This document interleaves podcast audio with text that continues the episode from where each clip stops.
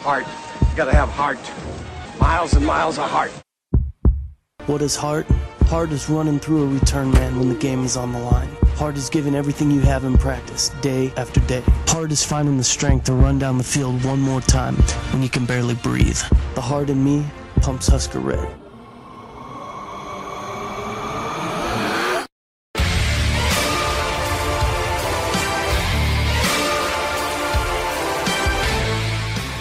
And welcome to a brand new episode of the Five Heart Podcast.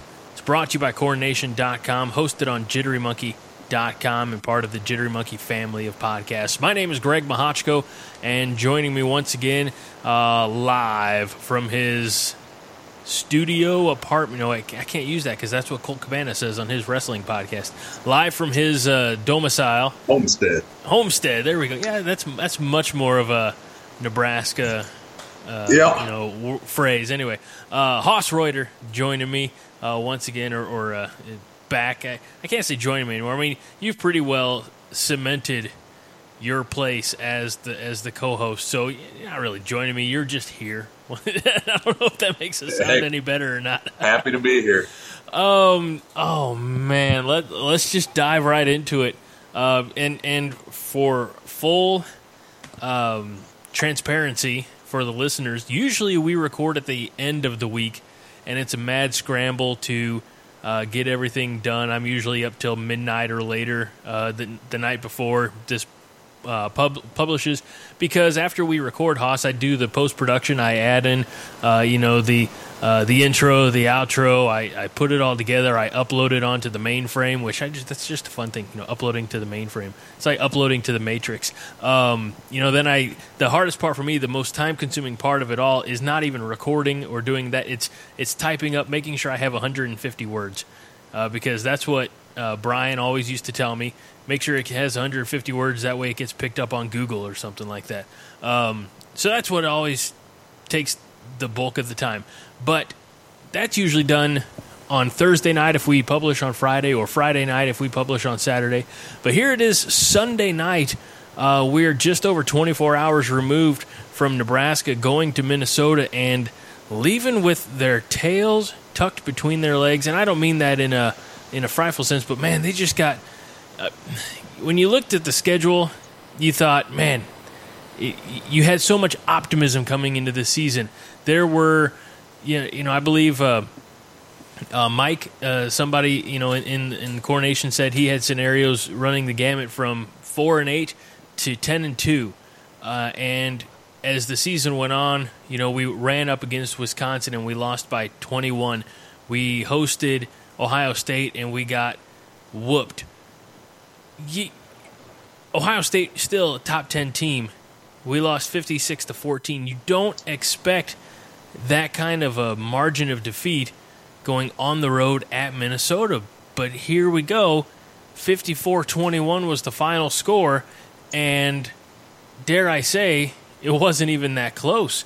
Uh, you know, they went out not even the first play from scrimmage. They took the opening kickoff relatively untouched and set the tone from from those first 12 or so seconds.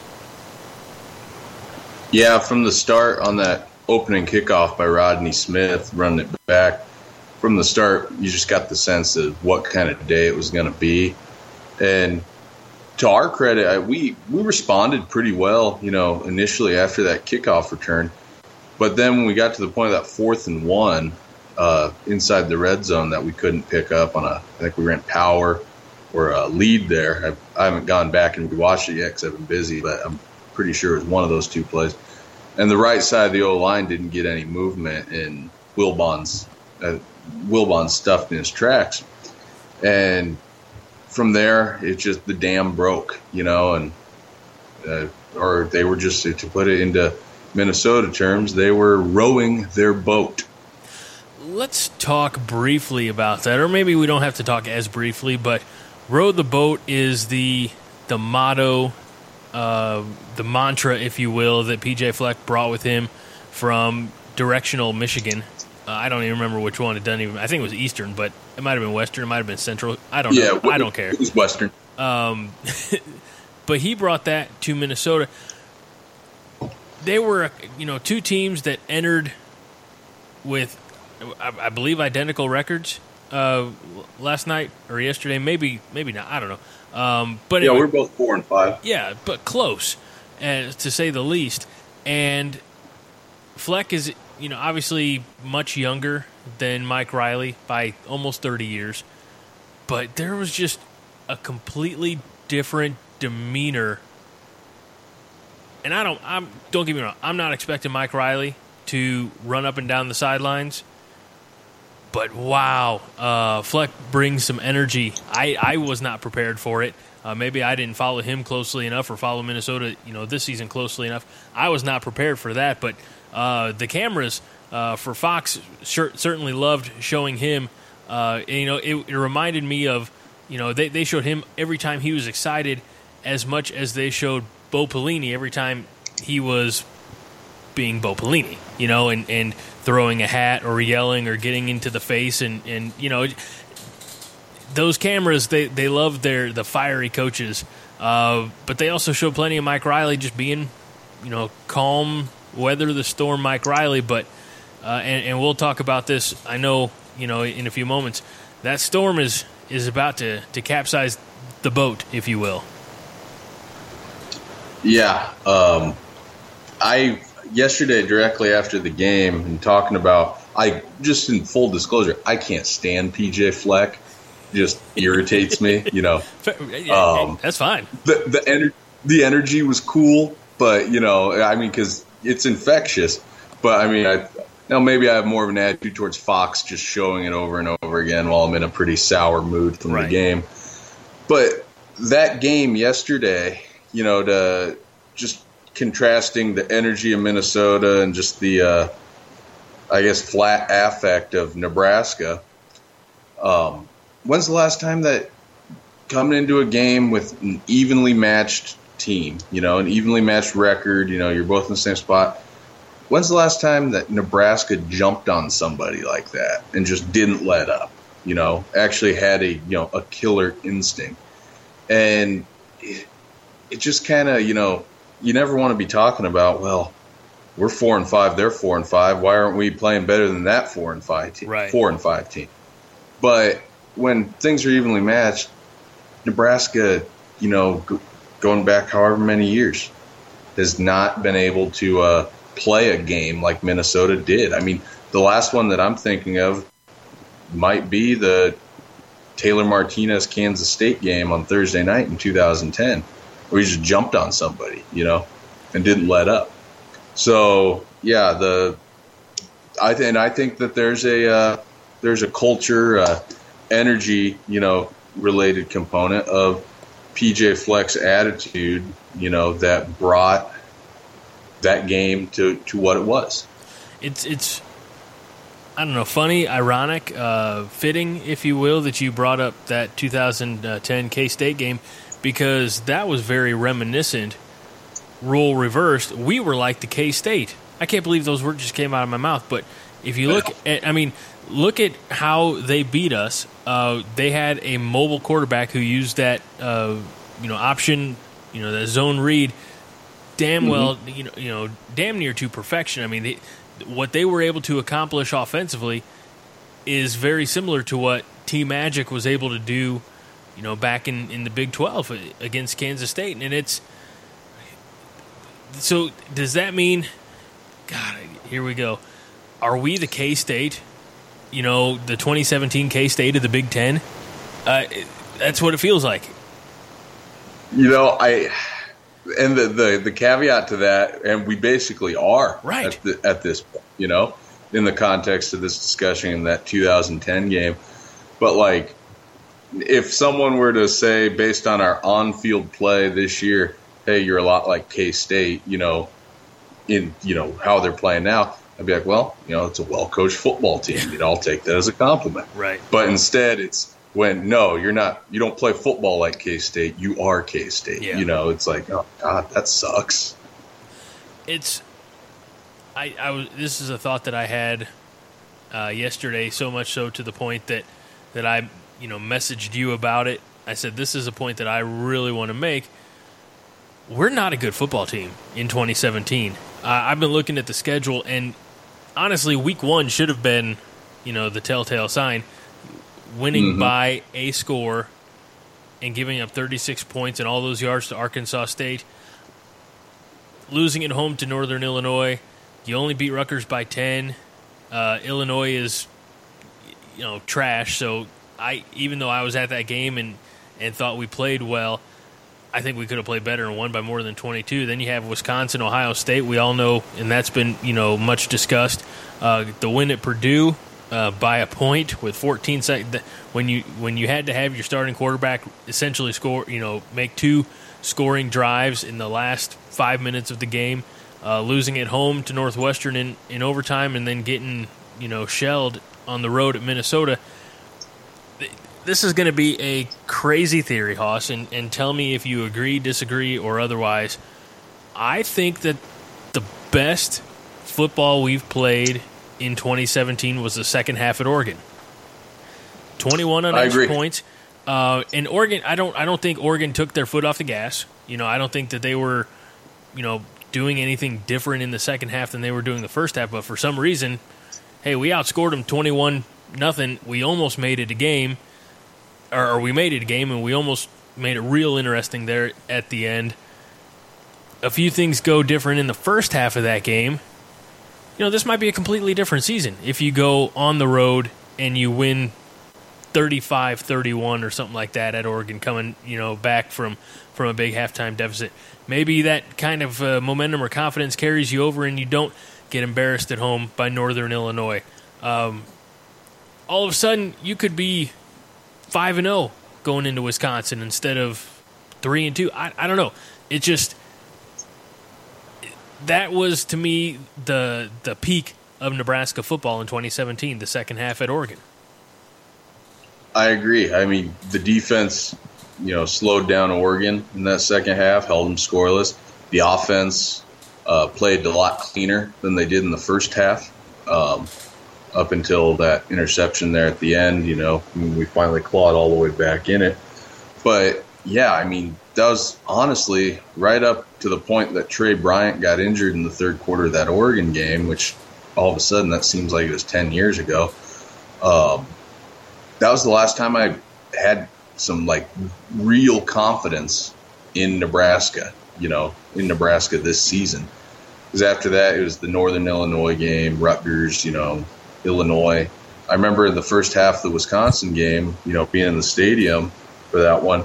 And even though, you know, is what were we down 17 10 at halftime, 17 7, can't quite recall. Um, it never felt like we were really in it, you know, and I just didn't have the confidence that we could generate enough consistent drives, you know, consistent plays of four yards or more to really get it done. And, you know, so I agree. That Oregon game, the second half, was probably the height of Nebraska's on field play this season. And if you look at Oregon and you compare them to, you know, obviously there was only one game left in the non conference schedule, being Northern Illinois. Um, I will say this I, the Big Ten, to me, seems up this year, uh, you know, again, versus years previous. Last few years, it seems like it's just been Ohio State and Wisconsin. And of course, uh, yeah, and Penn State, obviously, who, who won the conference last year. But uh, I I don't know. It seems like overall the Big Ten is playing better. You know, you've got uh, Michigan State doing well, Iowa that's unpredictable, which I hate saying that about Iowa because I want to know that they suck week in and week out, and unfortunately, exactly. unfortunately, they're not. You know, we have two games left it seems like this football season, as all football seasons do, have gone by incredibly fast. We have mm-hmm. two games left, and we're sitting at four and six right now, and we have to win both to really be bowl eligible. And if you, you obviously got to go to Happy Valley this coming week, and then finish things out the Friday after Thanksgiving at home against Iowa. We've talked about that game. I initially said, you know, a few weeks ago, I was like, yeah, we could go four and one easily. You know, Penn State might be a challenge, but you know, at the time it was Purdue, Northwestern, Minnesota, and Iowa that you know should have been for sure wins, and I, I was wrong. I, I, you know, I'm not. I've never had difficulty admitting I was wrong because you know I'm a guy. I'm a married guy, so I know I'm wrong you know, quite often. Um, but the the that Iowa game all of a sudden carries a lot more weight with me because I don't want 2017 to be reminiscent or worse than 2015, but I have a feeling that's where it's going. Yeah, I have, I have that same feeling. Um, that Penn, the Penn State game is going to be. Uh, you might want to slap the NSFW tag on the uh, guide information on Directv for the Nebraska Penn State one. And we've talked about just just beat Iowa, Yeah. you know, at all else, just just win, baby, you know. But uh, to bring it back to bring it back to your point, this is you know after the Purdue game, even though I pretty much thought the you know the year was foobar at that point. Um, I thought I didn't think we would lose to Northwestern Minnesota. I mean that never even crossed my mind. I was thinking we'd go two and two and we'd take you know Northwestern and Minnesota at the very least. And uh, but man, you know this this is a depth you know a lot worse than 15, even though the records could you know be, have be similar.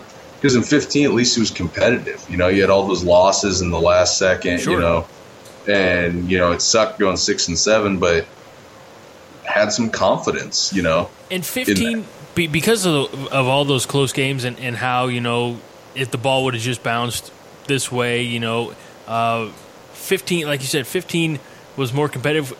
It didn't feel so depressing. It, they, they weren't, you know, obviously we beat Minnesota, but it didn't feel like 33 point losses to anybody. Um, you know, we were, we were right there in the mix of it. And like I said, you know, ball bounces a different way in a few of those games. Instead of being five and seven, you're seven and five or eight and four, uh, and you're sitting a lot better. Now, what I liked about that season, finishing the reg- regular season five and seven, uh, because we are Nebraska, um, and the brand still means something to an extent. We got to go to a bowl game, and in the bowl game, we got to beat UCLA.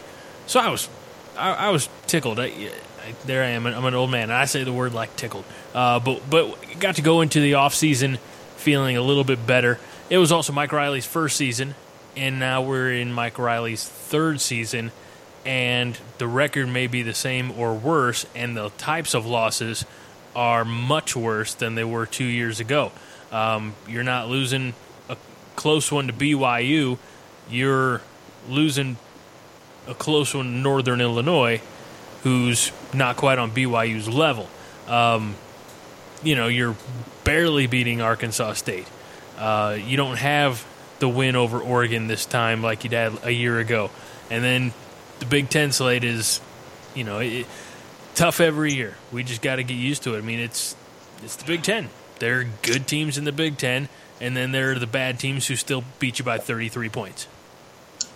yeah, the, and the latter of which is really tough to uh, hear, even though we all witnessed it yesterday. And and what is it about? Because it seems to me, and you're an X's and O's guy, so I, I am very confident asking you this question. Be it four three or three four, Nebraska never seems to have much success against a mobile quarterback. And what really hurt in the game against Minnesota was, man, on, on some of those option keepers, we collapsed. You know, the defense collapsed so hard on the running back, and all of a sudden there's 20 yards in front of their QB, and, and you know he showed off some good wheels, some good athleticism, and uh, and made Nebraska pay. And and it, it was, like I said, it was very reminiscent of the Taylor Martinez days, except turned around because now we're the victims of it. My only question is, I wonder if their quarterback likes playing against away games. Yeah, I wonder if he's uh, if he makes cell phone apps in his spare time too. Maybe I don't know. I'm, I'm not. I'm not trying to shit on the kid. You know, he he went out there and had a battle, and uh, uh, you know, I guess I, I I guess I can tip my cap to the victor because that's what we're supposed to do, right? I mean, it, that's um, it's right there in the Husker prayer. If we should lose, we'd stand by the road and cheer as the winners go by. I don't. I don't want to celebrate. I want what everybody else wants, and that's success. Yeah. Yeah. Um, There was more to that thought, but then it just trailed away. I don't know where it goes. So take over, please. I'm I'm talking into a circle here. well, I was just going to say yesterday, a lot of the just a lot of the issues that we had um, were not talent related. Uh, defensively, our alignment and our assignments for defending uh, Minnesota with their formation pre-snap and the assignment that gets into you know the basically where you need to be you know as the plays going on in post snap to be in good positions to defend the offense. There's no hard edge against the zone read. Um, you know we had players who were you know, they're reading the end down the line of scrimmage, and he'd come down. Marcus Newby, for instance, would come down, you know, the line of scrimmage and take Rodney Smith, you know, as the assignment, playing assignment football against the option, you know, necessitates. But then we're depending on a pass first player in coverage, Antonio Reed at safety, filling the alley to take the quarterback. And by that point, you know, Reed's taking a Reed step, you know, to look for pass or run – he's hesitated enough that you know Demry Croft is already in the open field and he's got a head of steam, and we saw that on a. Uh, it was it was off the right side. I want to say it was on a uh, like a third and one or fourth and one that Minnesota had gone for, and you're just Bob Diaco is not putting guys into positions to succeed, and we give up underneath throws, you know, on little short slants and hitches because we give too much cushion, and then you know, we finally start trying to play some man coverage against Minnesota after, you know, we played mostly a lot of zone this year at times. And no one's open, or once Croft saw that our defenders turned their backs in man coverage, they don't have their eyes on the quarterback anymore. He takes off and t- brings it on down inside the five yard line. And so a lot of that, I mean, Minnesota played a really good game. There's no question about that. Anytime they roll up half a hundred, uh, you know, someone rolls up half a hundred on you, they played pretty damn well. But our issues from the standpoint of we did not put our guys into positions to succeed. And that you have to adjust. Football is not a static game. It's dynamic. It's constantly changing. It's punch, counter punch, you know, what they're doing, what you're going to do to take away what they're trying to do and we just don't do anything really well. We, you know, coaching staff is not putting the players in a position to succeed, as I've covered already. Players aren't able to execute their assignment, you know, because they're in the they're not in the correct position. And the talent dichotomy that we've discussed on here before is one where, yeah, while we might not have, you know, a fully stock cupboard of roster talent, there's enough roster talent there to not get a 50 burger hung on you by PJ Fleck and the uh, the Gophers. It, I I don't know, you know, is is in regards to the talent. Um, obviously, we're banged up, but at the middle of November, every team is a little bit banged up. Like I don't know any team, especially in you know a conference like the Big Ten, that's getting to this point of the season unscathed. Um, if Nebraska is, you know, bringing in, I, I, guess what I'm trying to say, and, and I'm, I'm, I'm hesitating. I, I'm, I'm, we're supposed to be going scorched earth. Like this is the time. We we tried going scorched earth last week, and it didn't work because we waited too long, and our our uh, you know our our heat levels cooled or what I don't know. Uh, but we're yeah. damn it, we're less than 48 hours from the end of that game, and we're supposed to go scorched earth. I'm still trying to tiptoe about this, but where the hell's the development? Because if we're bringing in, you know, the the stars, uh, you, you know, not maybe not the you know at the same level that the Ohio States are bringing in or Michigan's, you know, as far as recruiting classes, but certainly in the Big Ten West, uh, you know, we have you know, out recruited, I believe, everybody. Now, I'm Brian was always the big recruit recruiting guru. Uh, he he would know his stuff, and he's probably yelling at me, telling me to shut up because I don't know anything about recruiting, um, and that's fine.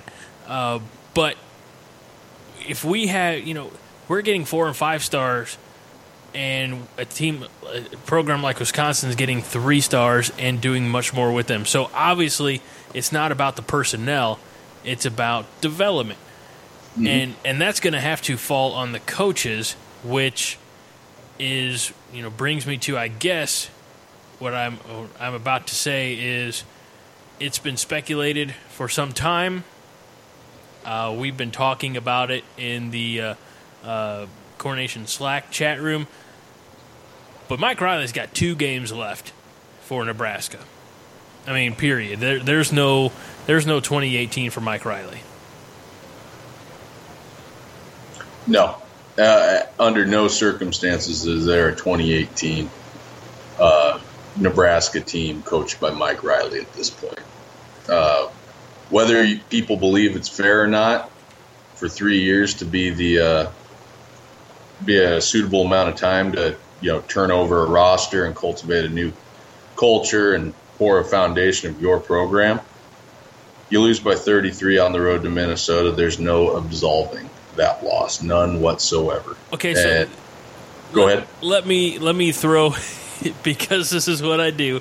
I throw hypotheticals, and I'm very much the devil's advocate uh, in this regard. Let's say, you know, the line opened up for the Penn State game, and Nebraska's, I believe, 24 point underdogs. I anticipate that as the week goes, that line's going to grow. Uh, in, you know, then the spread's going to get bigger. But let's say something crazy happens, and Nebraska goes into Happy Valley and stuns the Nittany Lions is that I mean that doesn't buy Riley any more time, does it? I mean that, that that'd be an impressive feat, but that's not you know that that's going to be more like a um, you know a, a dropping a pebble into the ocean. That that's not going to have that big of a ripple effect that that's going to save Mike Riley's job in Lincoln. No, uh, it's not a consistent you know body of work like closing out the season you know four and one or five and zero oh would have been uh, with you know winning in Happy Valley would be, I mean, just freaking awesome, you know. But it's not enough to save Riley's job because the, a lot of the issues that we've discussed, the lack of development being you know chief among them at this point, those those don't go away with just one win at Penn State or one win against Iowa or even finishing the season 2 and 0 if that were by some just random stroke of luck were to happen. Um, the the precedent has been set with Riley, and it's just a it's a matter of when, not if, at this point. Do you think it, it, we need to bring this up as well because the rumors started churning this morning that uh, uh, Riley was dismissed, but it was just that it was just a rumor. I never saw any uh, anything official, um, and I've been kind of monitoring and trying to follow the situation as I could today. Uh, but it seems like our new athletic director, Bill Moos is pretty well uh, sticking to his guns in that he's not going to uh, relieve any coaches of their duties mid-season. Um, I'm fine with that uh, from the standpoint of you know, if Mike Riley would have been announced as being dismissed this morning, you got essentially you got Langsdorf or Diaco. Uh, Langsdorf because he's been around. I, I, I, guess the question would be who's been around the program the most. Um, obviously not Diaco, and and based on what we've kind of seen from Diaco the last ten days or so, I'm not sure that I want him as an interim head coach. Um, I don't know. It, it, everything everything about the, the past eleven months of Nebraska football has just been very weird. Um, nothing's felt particularly right. Uh, but what what's what's your take on on the fact that hey, if if Moos was going to fire Riley mid or in the season, today would have been the day to do it. So, are you appreciative of the fact that he's you know, just letting Riley ride it out. I mean, two more games. What? I, I don't know. What, what's your take?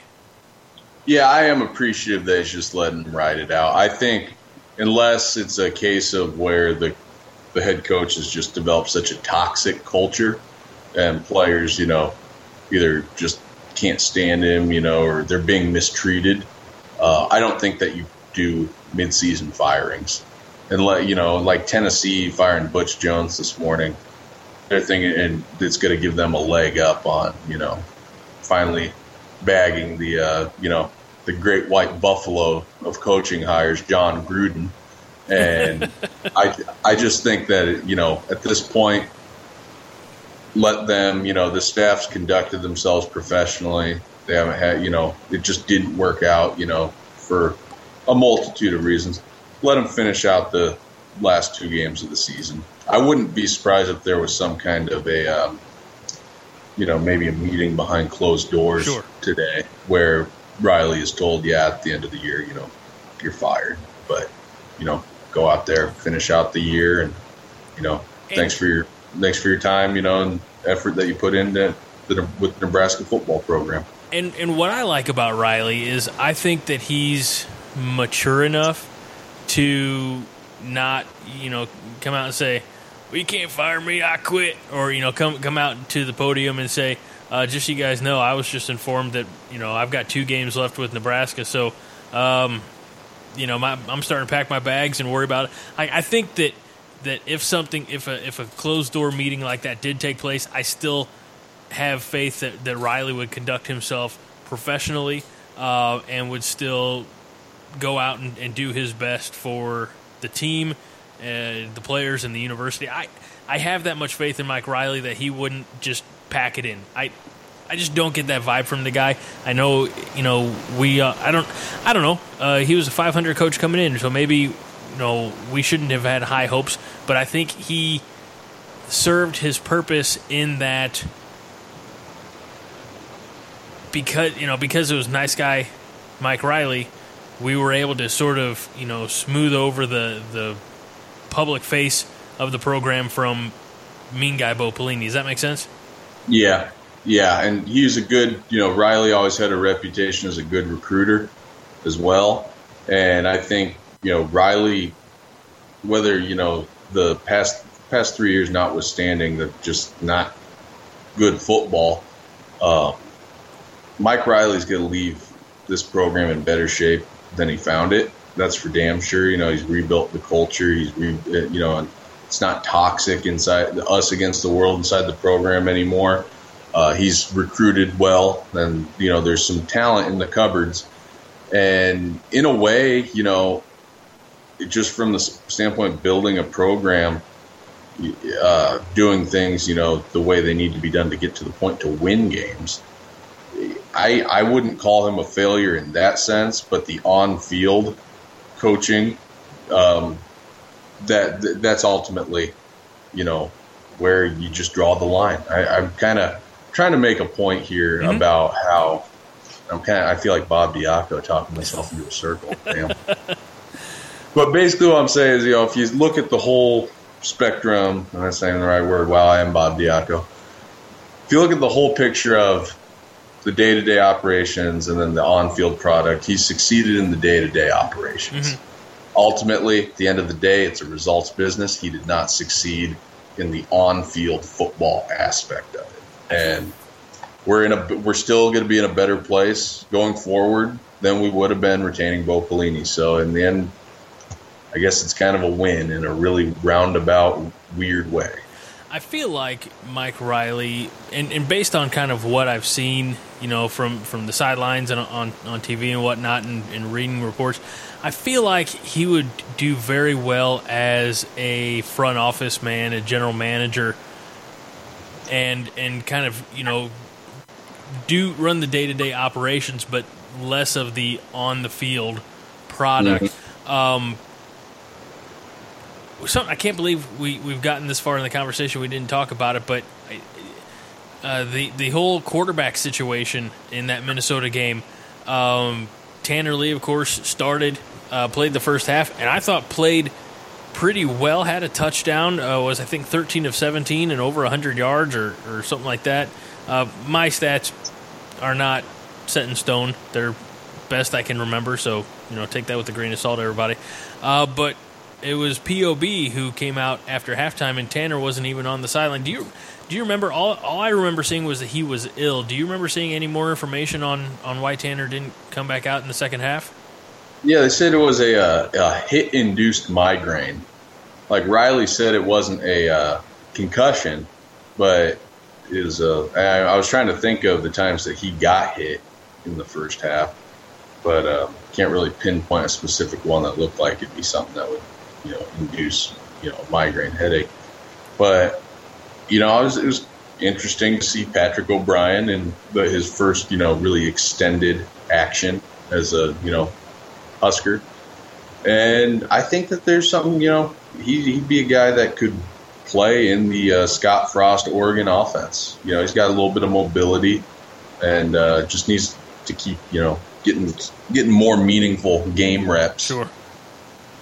Um, what I liked about it, speaking of you know a little bit of mobility, is at one point he just looked downfield, you know, did his check downs and said, "Hell with it," uh, tucked the ball and ran. I think I think he got to the sticks, but uh, you know got got a bulk of the yardage, maybe a first down. But uh, that's you know Tanner's not really known for that. Uh, he has his strengths uh, as a quarterback, but you know, getting out and running the ball is not really one of them. Not to say that we haven't seen that from time to time, but I was I was encouraged by you know what I saw from Patrick O'Brien and and um, you know get, get get the big fella an opportunity to you know see a little bit of playing time uh, because he was fairly highly touted and and uh, you know, I think he was a quarterback that a lot of Husker fans really wanted to get behind, um, especially, you know, last year when when it was, you know, Tommy or Ryker and and uh, Tommy was hurt and Ryker was pretty well hurt and but we didn't want to burn the red shirt of Patrick O'Brien, which I do understand.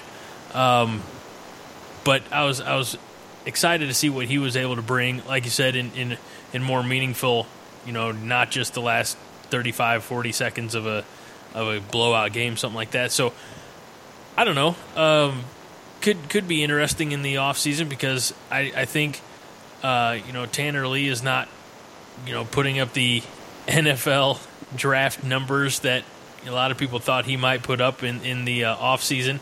Uh, so could be another interesting off season, another interesting spring for the quarterback uh, uh competition. Yeah, I think that's something that especially with the new staff, and we're getting, you know, there'll be new systems put into place on both sides of the ball. But one that's so opposite in contrast from Riley's, the you know, that Oregon spread to run attack.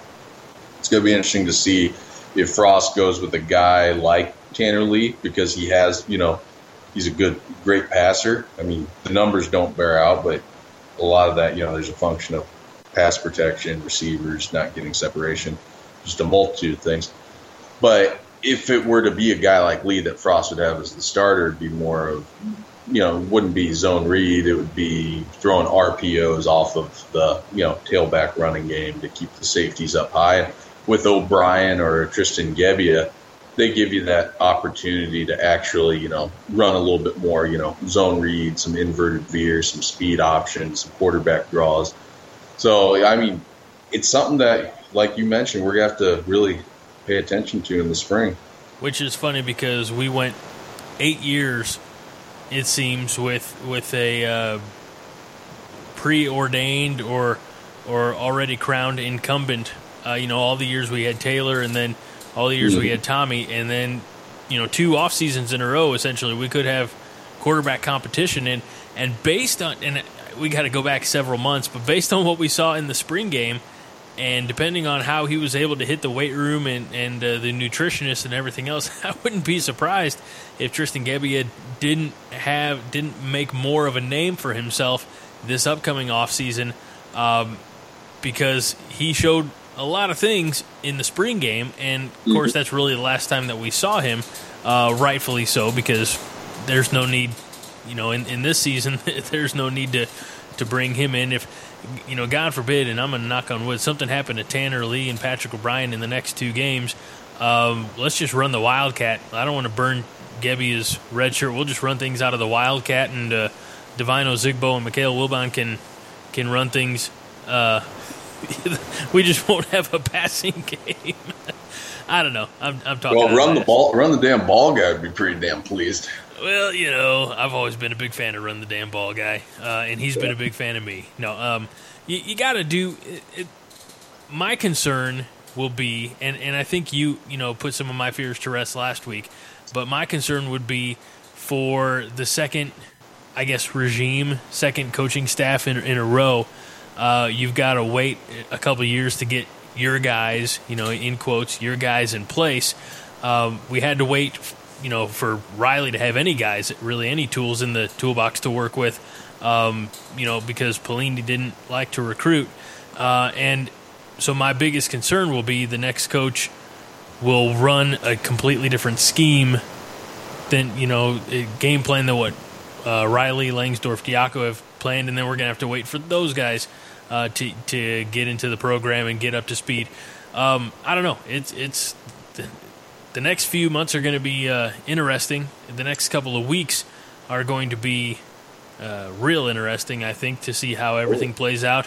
Uh, and, and all right, so another peek behind the curtain, folks. We did plan on like the plan was all right. It's Sunday night. We're we're gonna get some of the conversation knocked out. We've actually, honestly, Haas, I think we've talked a lot more tonight than we initially planned on it uh, because we want to come back uh, in you know towards the end of the week and you know do another quick segment after you know see if there are any new developments. I do hope uh, and, and hopefully right after this you're going to hear uh, a conversation that I'll have with somebody from Penn State's uh, SB Nation site. So, fingers crossed. I haven't made any contacts there yet, but I haven't tried. So, um, but Haas. it, as we look back uh, with with shame and a little bit of disgust and disappointment uh, on that Minnesota game, any any thoughts, any final thoughts that, that you have before we can kind of close that uh, sad chapter uh, of the season and of our lives and move forward? Well, Bo Will that wrinkle with Bo Wilson lining up at H back with a ta- with a pass eligible number was honestly probably the I hate to say it, it's probably the highlight of my seat of this season. You know, seeing him come in and just lay out a you know crushing block, you know, to pay plow the road for Ozigbo on that first touchdown run since September 29th. And uh, so, yeah, I mean, that's that was the bright spot for me in that game. Why why did we wait until you know November 11th to to use that. and and how is it that it's been a month, over a month since Devine Ozigbo saw pay dirt? I mean, that, he was a guy who was getting you 100 yards plus every game for you know multiple games, and when you didn't have Tre Bryant, I mean, they was it was it the games that the, the teams that we were playing against that we just didn't have any confidence in a rushing attack because Zigbo's he's not a bad running back, and it's a shame that that was his first touchdown since September. Yeah, uh, it's a little bit of uh, the good defenses that we've played. Even though he rushed for what 110 yards against Wisconsin, and then Ohio State, we weren't able to get any you know any displacement off the line of scrimmage and. Purdue, you know, Jalen Robinson and Lorenzo Neal Jr. just ate our lunch, and Northwestern, you know, that was just you know I don't even know what to really say about the Northwestern games. But he mustered about 80 yards, and but he, you know, we just didn't run it consistently enough, you know. And then against Minnesota, you know, it's not there either. And it, again, it takes you till November 11th when you've been having issues for three or four weeks now with running the football. It takes you till November 11th to actually make some changes put in a new wrinkle like Bo Wilson at H back to you know try to jumpstart the running game a little bit to manufacture you know the run, and instead you know we don't see it until game ten, you know something like that. So it kind of illustrates again the the coaching you know aspect of things. Definite uh, lack of urgency, it seems, but I feel like that uh, horse has been beaten to death uh, in in talking about this coaching staff. They not that they don't care, not making that statement, but definitely get the feeling from them that they thought that they might be around a couple more years. Um, we believe the writing is on the wall, and shortly after the Iowa game, an announcement will be made. Uh, might even be from Riley at the podium. He might, you know, I again, I don't think that there's any reason to punish the man if if he wants to, you know, say, hey, you know what, I'm uh, uh, I've talked with the team, everybody knows, blah blah blah, and I'm going to be public here and say, going to ride off into the sunset and enjoy retirement. I've got no problem with that. None whatsoever. I think, you know, if you're over 60 years old, you deserve to go out on your own. Mm-hmm. I, I have no problem with that either. And regardless, you know, the next two weeks, you know, two weeks from today, I envision that Mike Riley will no longer be the head football coach at the University of Nebraska. But I'm never gonna, you know, have any vitriol, vitriol for the guy. No. I mean, with Pelini, it's just such gross negligence and you know program mismanagement, and just absolutely you know couldn't stand him. And so it was a little bit gleeful, you know, that you know we fired him and we were moving on. And- but with Mike Riley, it's really a damn man, you know. Sorry it didn't work out. You know, I'm not going to assass, you know, assassinate his character though on the way out. and here's the thing: if if you could m- meld the two coaches, get Bo's results with Mike Riley's personality, we'd be one step closer to Indianapolis and two years away from a national, you know, for, from playing in the playoffs. I think. I think that's if you could if you could get Bo's records and Mike's personality and, and, and just again calmness you know may, maybe he's like a, a duck on the pond you know calm above the water while the, un, underneath the, the water the, the feet are going crazy. But he's not out there throwing his hat. He's not out there you know calling it you know being recorded be it right or wrong that he was recorded you know without his knowledge you know. In, in the journalism world we kind of frown upon that.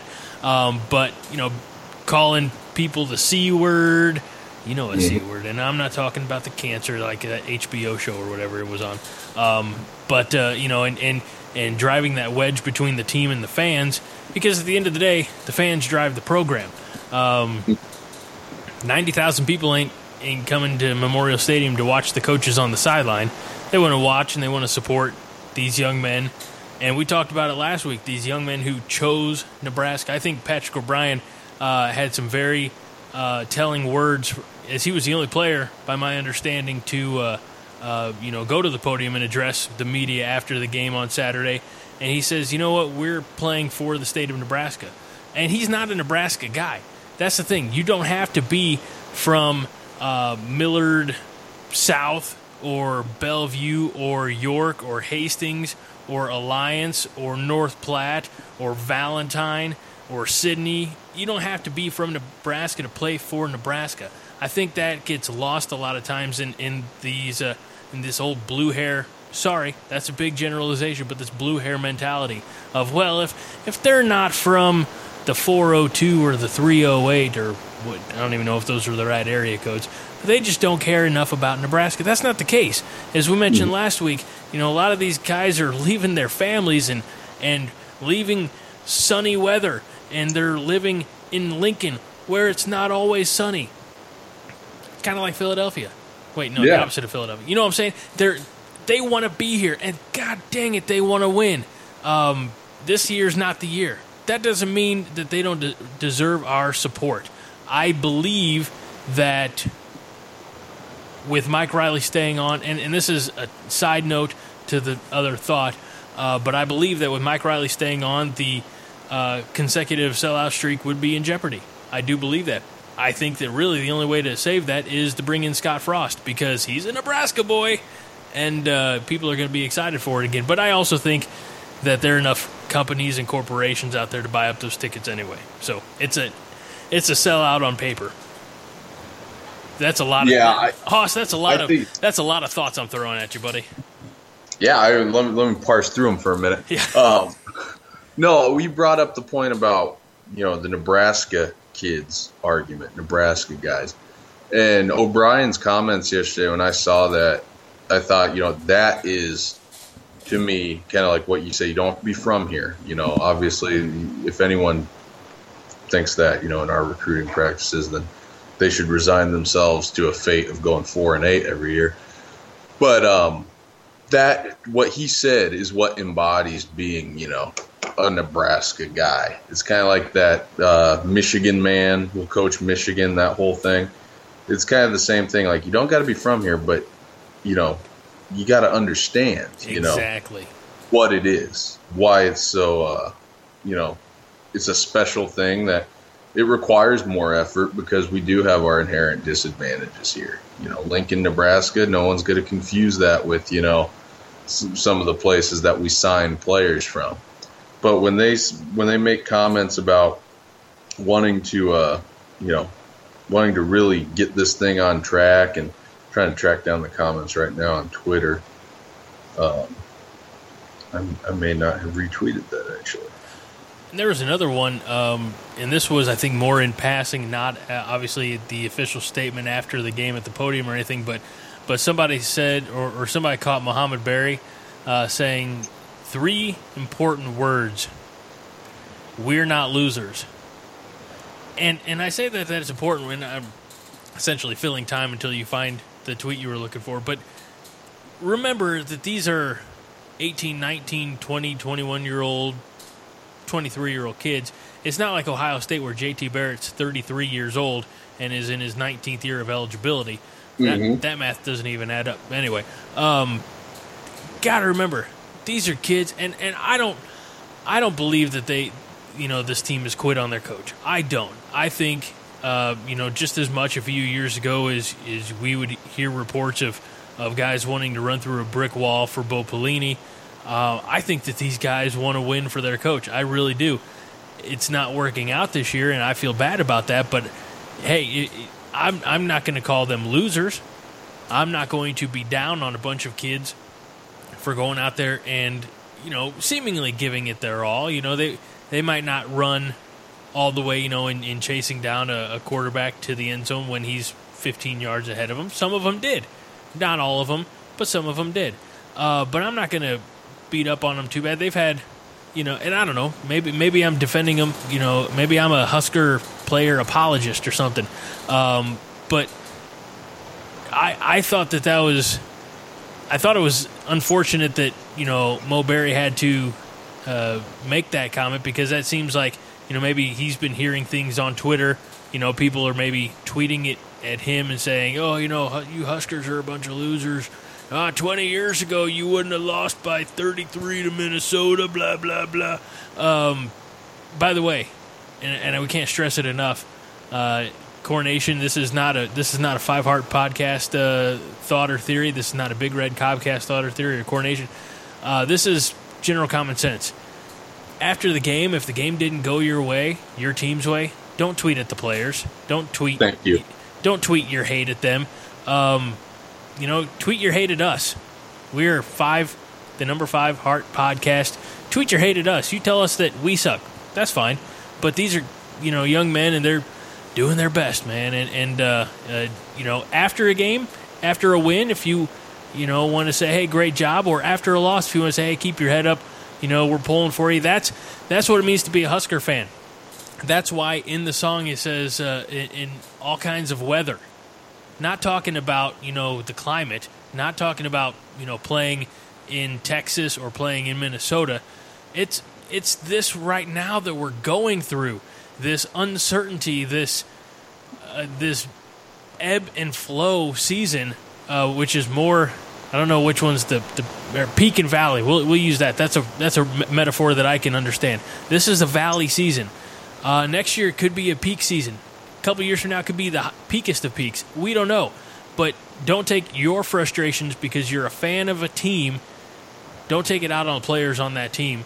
Uh, go do something constructive with your life. Go, you know, this time of year, go outside in the cold and put up your Christmas lights or something. I don't know, but uh, if, if the game doesn't go your way, don't get on social media and complain at the players because that's not doing them any good. That's not doing you any good, and you're just an asshole. I mean, it'd be better. I don't. Con- I mean, I've done this before, but I don't condone it as I get older and you know I'm a little bit wiser. I'm still not a finished product yet, but um, I mean, if you got to, you know, tweet at the coaches. You know, if you feel so inclined that you got to tweet your anger at someone following your team losing, tweet at the coaches. Don't do it, but at least they're paid professionals. You know, True. who know what they were getting themselves into when you know they got into that line of work. You know, they know that's a bit of an occupational hazard. Don't tweet at the players. Just- or or type the tweet out, type the tweet out, and then instead of hitting send, Just delete it all. That way you can see your anger in black and white form. But what what what good does it do? What good would it have done? Let's say Tanner Lee stayed in the game, things didn't go his way through a couple of interceptions. What good would it have done to be like Tanner Lee, you suck?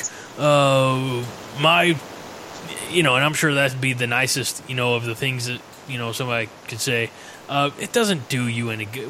Why? I don't understand it. And and here we go, Hoss. I'm going to get damn near emotional um, for a minute, uh, but you know, Corn Nation. We we had an ultimate loss this year, um, mm-hmm. and so I look at this in good or bad. I look at it as damn. It's just a game, and there's so much more to life than football even Husker football, even in the great Cornhusker State, there's so much more.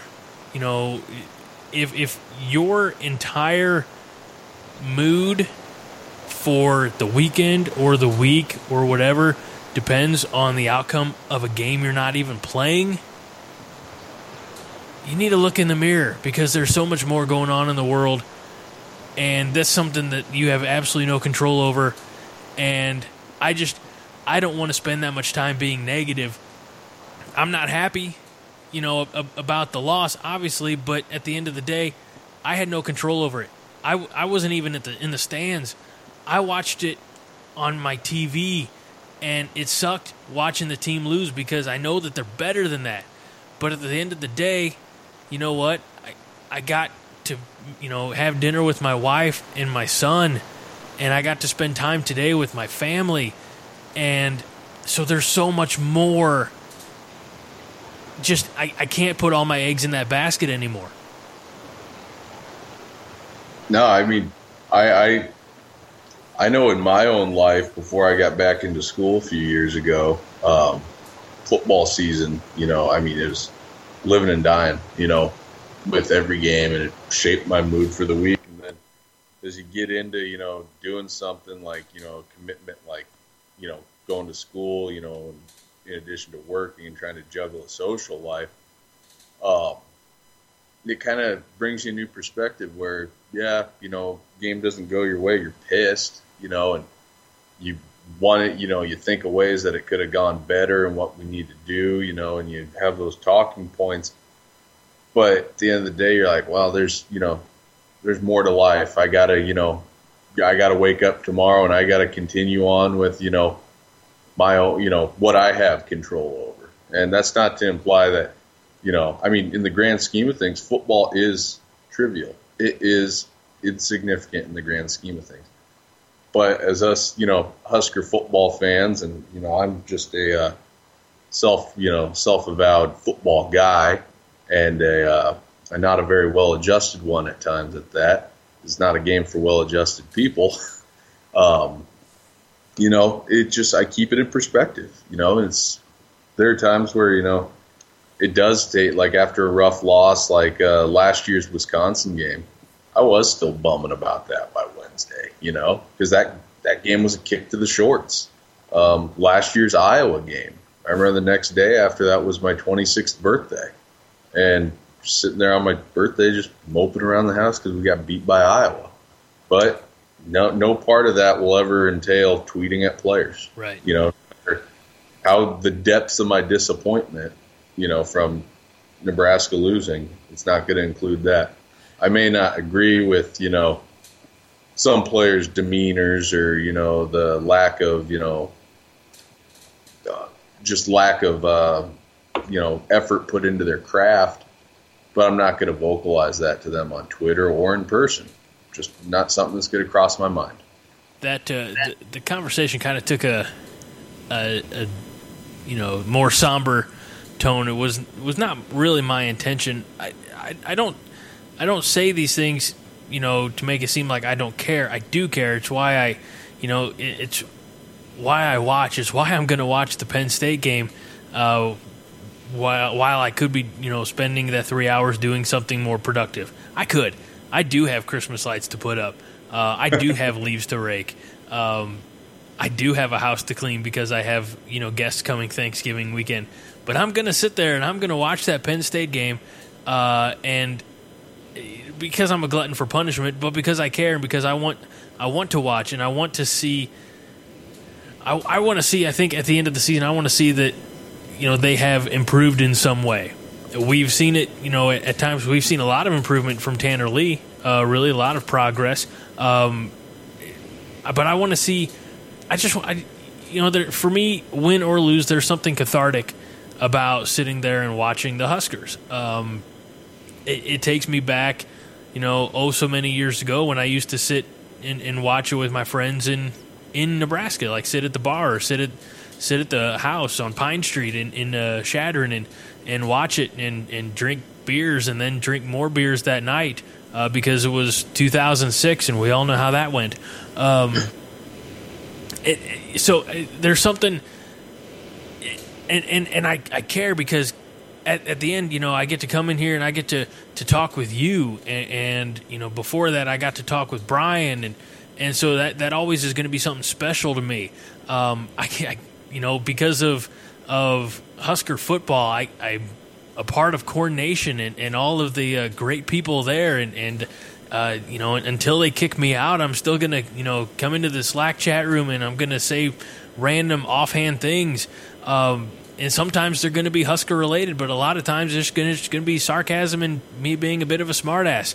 But I'm going to watch the Huskers and I'm going to cheer for the Huskers, and I don't care if they're if they were coming into this game this up, up, upcoming week at Penn State and they were 0 10. I'm still going to cheer for the Huskers, and I'm still going to expect and hope for the very best out of them uh, because it's there. They, they have the potential. We we're going to see someday in our lifetime, we're going to see the return of the glory days, or or we're going to see the new glory days in Husker football. I know what's going to happen. I can't wait for it.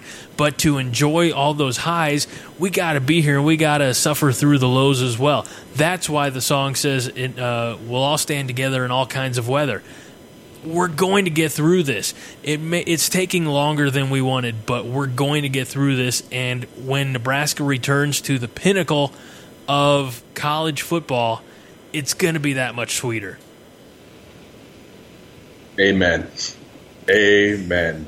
You you summed up pretty much how you know I've felt about the rebuild of Nebraska football for the past you know well, depending on how you feel about 98 through 01, basically 20 years. Yeah.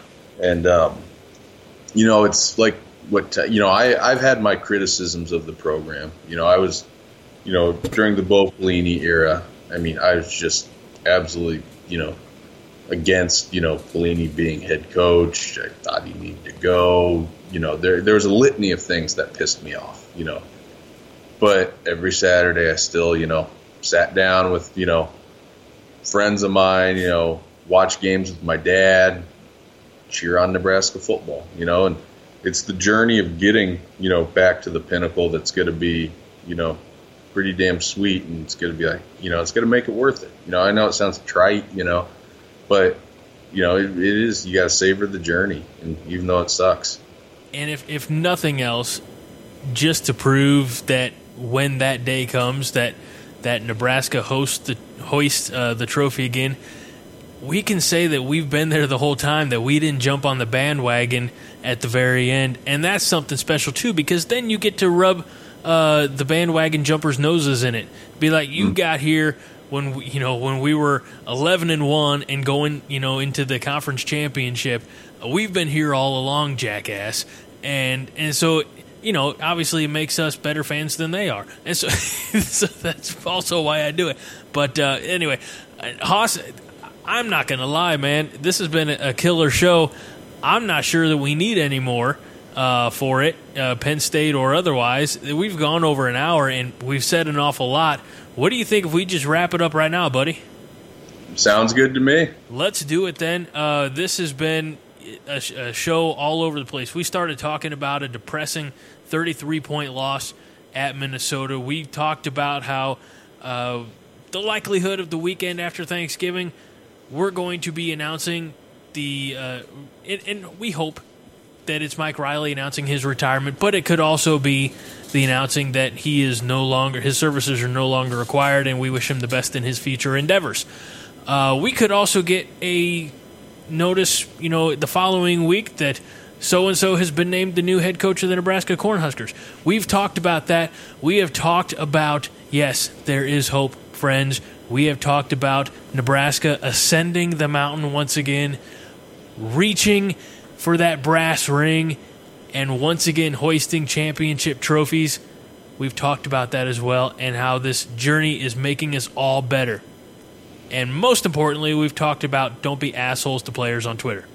So, with all that being said, we want to thank you for tuning in. Thank you for uh, spreading the love. Um, I looked at the downloads, Hoss, on Friday from our last episode. Over 600 downloads in the first about 12 hours or so. Uh, I'll take it. That that's a that's a nice little bump, folks. It, this is a. a I'm going to steal a line from Stone Cold Steve Austin, and I promise this is not another you know wrestling tangent. As Hoss and I have been going off on into wrestling tangents the last few weeks. Um, but Stone Cold Steve Austin, you know the name, even if you're not a wrestling fan. He has a podcast, and he would you he used to say at the very beginning of his show hey, this is a grassroots uh, podcast. We appreciate you uh, spreading the word because we don't have an advertising budget, blah, blah, blah. All I could think of as I would hear that was, dude, you're Stone Cold Steve Austin. You don't need an advertising budget. You know why? Because you're Stone Cold Steve Austin. Guys like me and my little you know corner of the podcast world at jitterymonkey.com we also don't have an advertising budget but that's grassroots. And so I appreciate you hitting that share button so that your Husker fan uh, friends can also find this podcast. Uh, let's see. This has been a very impassioned episode, I think. Uh, let's see if we can get it over a thousand. Um, by the way, don't forget you can still have an opportunity to get a free box of Hello Fresh food delivered straight to uh, your doorstep. All you got to do uh, leave a rate and a review on iTunes for the Five Heart Podcast. Screenshot that and share it on the Facebook page, uh, facebook.com slash Five Heart Podcast. Uh, that's all the plugs I've got for this week. Hoss, you got anything to plug? Um, nope, nope, I don't. Any, any, we, you know, we talked about final words 15 minutes ago. I, I think we've got them pretty well out, haven't we? Yeah, we've uh, we've fleshed everything out, you know, that we need to talk about, and you know, we talked about how it's going to be a not safe for work, you know, game on uh, against Penn State, but uh, it might be. It, it it we'll still be there watching. And the Huskers could surprise everybody. So you, you know, that'd be the most Nebraska thing ever in the past twenty years. Losing thirty three points on the road at Minnesota just to turn it around and, and shock Penn State at Happy Valley. I'd take that. Uh, that'll do it for this episode of the Five Heart Podcast. As always, I've got to thank Hoss Reuter for uh, uh, joining me because uh, sometimes I just go off on a thought and and he's sitting there and if this was a comic book he'd have like question mark air, you know, thought bubbles all around his head. Like, where the hell's he going with this? Uh, so, Hoss, as always, man, thanks to you, buddy. Uh, we are here every week, and we'll be here every week, reminding you that Five Heart is all the heart you need. Go Big Red. Win the damn game. This is a production of the Jittery Monkey Podcast Network. For more jittery shenanigans, go to jitterymonkey.com.